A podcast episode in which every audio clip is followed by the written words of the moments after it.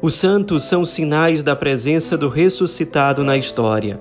Hoje, dia 12 de março, celebramos São Luís Orione. Nosso santo de hoje nasceu na cidade de Pontecore, na Itália, no dia 23 de junho de 1872.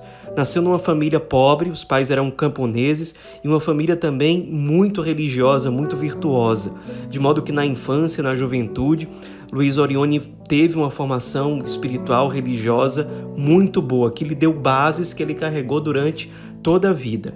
Ainda adolescente, ele começou a sentir o desejo de se tornar padre.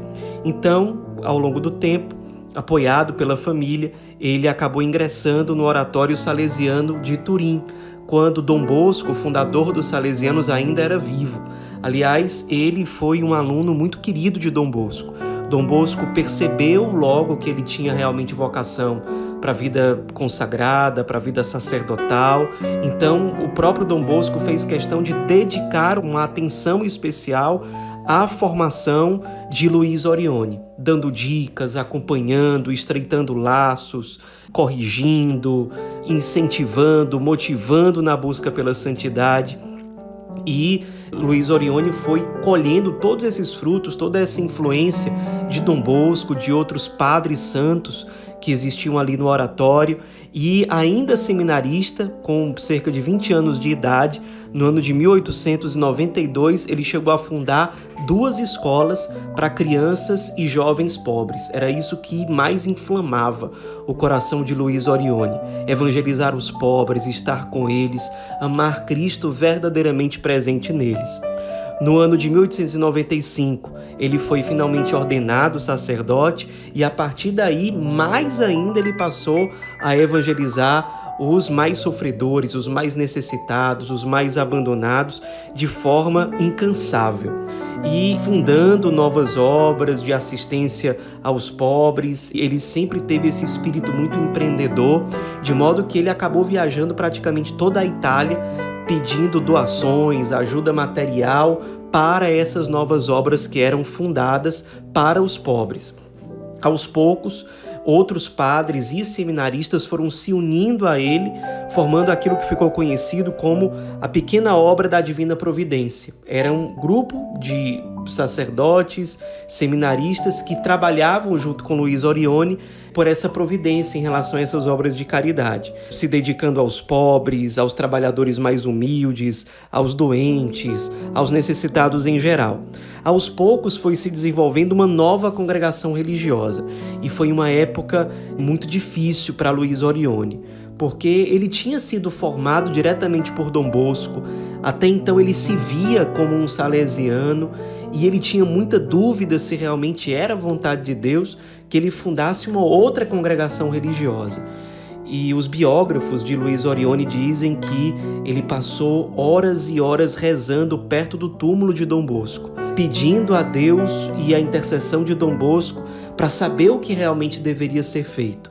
E nesse momento de oração, ficou muito forte no coração de Luiz Orione uma frase que Dom Bosco havia dito para ele quando Luiz Orione ainda era um aluno de Dom Bosco, que era a seguinte frase: Nós sempre seremos amigos.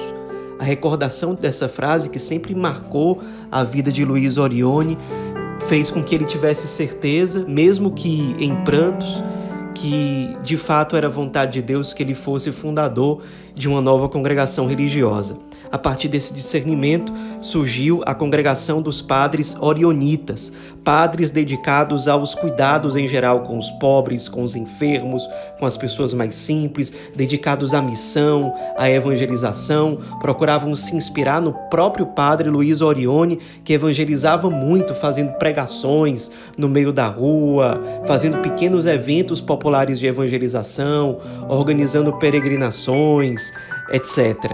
E depois ele ainda fundou uma outra congregação religiosa, um ramo feminino, com uma espiritualidade muito parecida, com uma missão muito parecida, só que dedicado a mulheres, que era chamada de Congregação das Irmãzinhas Missionárias da Caridade.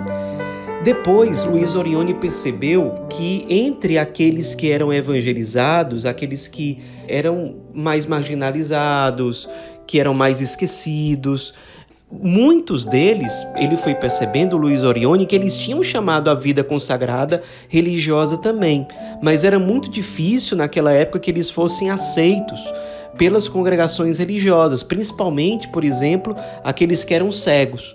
Então, com essa inspiração, Luiz Orione ainda fundou mais duas congregações religiosas, uma masculina e uma feminina. A feminina era a congregação das Irmãs Sacramentinas e a masculina era a congregação dos Eremitas de Santo Alberto congregações religiosas que acolhiam, sobretudo, pessoas que tinham deficiências, as mais variadas, mas no começo, principalmente, sobretudo, pessoas cegas, que se dedicavam muito à vida contemplativa, à oração, à penitência, se unindo à evangelização dos pobres por meio desse modo de vida e as casas foram se multiplicando de acolhimento aos pobres, aos enfermos, inclusive hospitais, até que aconteceu uma grande tragédia na Itália. No ano de 1908, houve um grande terremoto que atingiu as regiões da Sicília e da Calábria. Então, uma grande miséria, muitas cidades foram destruídas, muitas pessoas perderam tudo, muitas pessoas acabaram ficando muito doentes, com a saúde muito debilitada e quase que imediatamente Luiz Orione, junto com outros padres da congregação, foram em auxílio daquelas pessoas. E a ajuda ali de São Luís Orione, dos padres que foram com ele, foi tão importante que o Papa da época, o Papa Pio X, pediu ao padre Luiz Orione que ficasse mais tempo ali naquela região. Nomeou o padre Luiz Orione como vigário-geral da Diocese de Messina, uma das mais atingidas pelo terremoto, e Luiz Orione ficou lá ainda durante três anos, realizando esse trabalho de evangelização, de cuidado com as pessoas atingidas por esse terremoto. A congregação fundada por ele já era uma grande resposta às necessidades da igreja e da humanidade ali, naquele local, naquele contexto, naquela época. Depois, Luiz Orione acabou voltando às suas atividades normais, depois desses três anos, e muitas obras foram sendo fundadas, não só na Itália, mas em vários outros países também.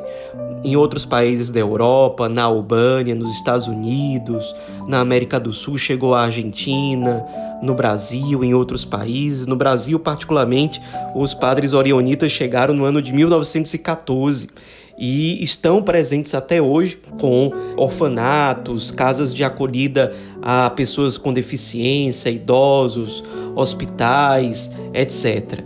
E no fim das contas, Luiz Orione, depois de uma vida muito consumida por amor a Cristo, à igreja, aos pobres, ele faleceu com 68 anos no dia 12 de março de 1940, na cidade de San Remo, na Itália. Isso porque os confrades dele, junto com os médicos, pediram muito, insistiram muito. Ele já estava com a saúde muito debilitada, especialmente problemas no coração, e pediram a ele que fosse se recuperar em Sanremo com mais tranquilidade. Ele resistiu muito, porque ele dizia que queria estar perto dos pobres até o fim da vida, mas ele acabou obedecendo. E três dias depois de chegar em Sanremo, ele acabou falecendo e já sendo venerado pelos seus confrades e por muitas pessoas como um sacerdote santo, um sacerdote que foi santo no amor aos pobres, aos mais esquecidos, aos mais abandonados, um sacerdote que foi um grande pregador popular, que organizou muitas missões, um grande confessor muito solícito nos aconselhamentos, no cuidado pastoral, um padre verdadeiramente virtuoso que no fim das contas foi canonizado no dia 16 de maio de 2004 pelo Papa São João Paulo II, que nessa ocasião se referiu a São Luís Orione como pai dos pobres e como grande benfeitor da humanidade aflita e sofredora. Nos esperemos na vida desse grande santo, missionário, padre, que ama os pobres e que nós hoje celebramos. Nos inspiremos nele para que nós também sejamos sensíveis àqueles que mais sofrem e que estão muitas vezes perto de nós. Sejamos resposta para eles. Dessa forma, seremos resposta para o próprio Cristo, seremos resposta para a igreja, resposta que a humanidade precisa, seremos aquilo que nós somos criados para ser, como quem é chamado a viver o Evangelho e a ser discípulo de Cristo em todas as dimensões da vida cristã. São Luís Orione, rogai por nós.